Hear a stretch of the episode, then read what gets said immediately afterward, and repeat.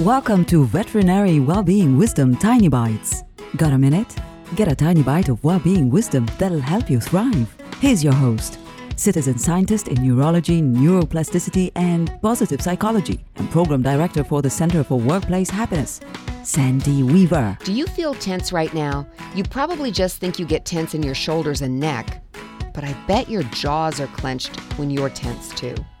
A quick way to banish that tense feeling is to pretend your lower jaw is just hanging there at the bottom of your face.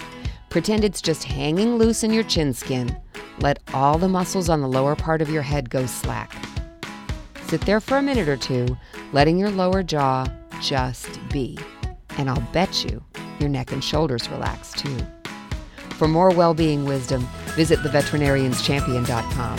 I'm Sandy Weaver. Want more tiny bites of veterinary well-being wisdom? Subscribe to the podcast and share it with your friends. And there's lots more at centerforworkplacehappiness.com.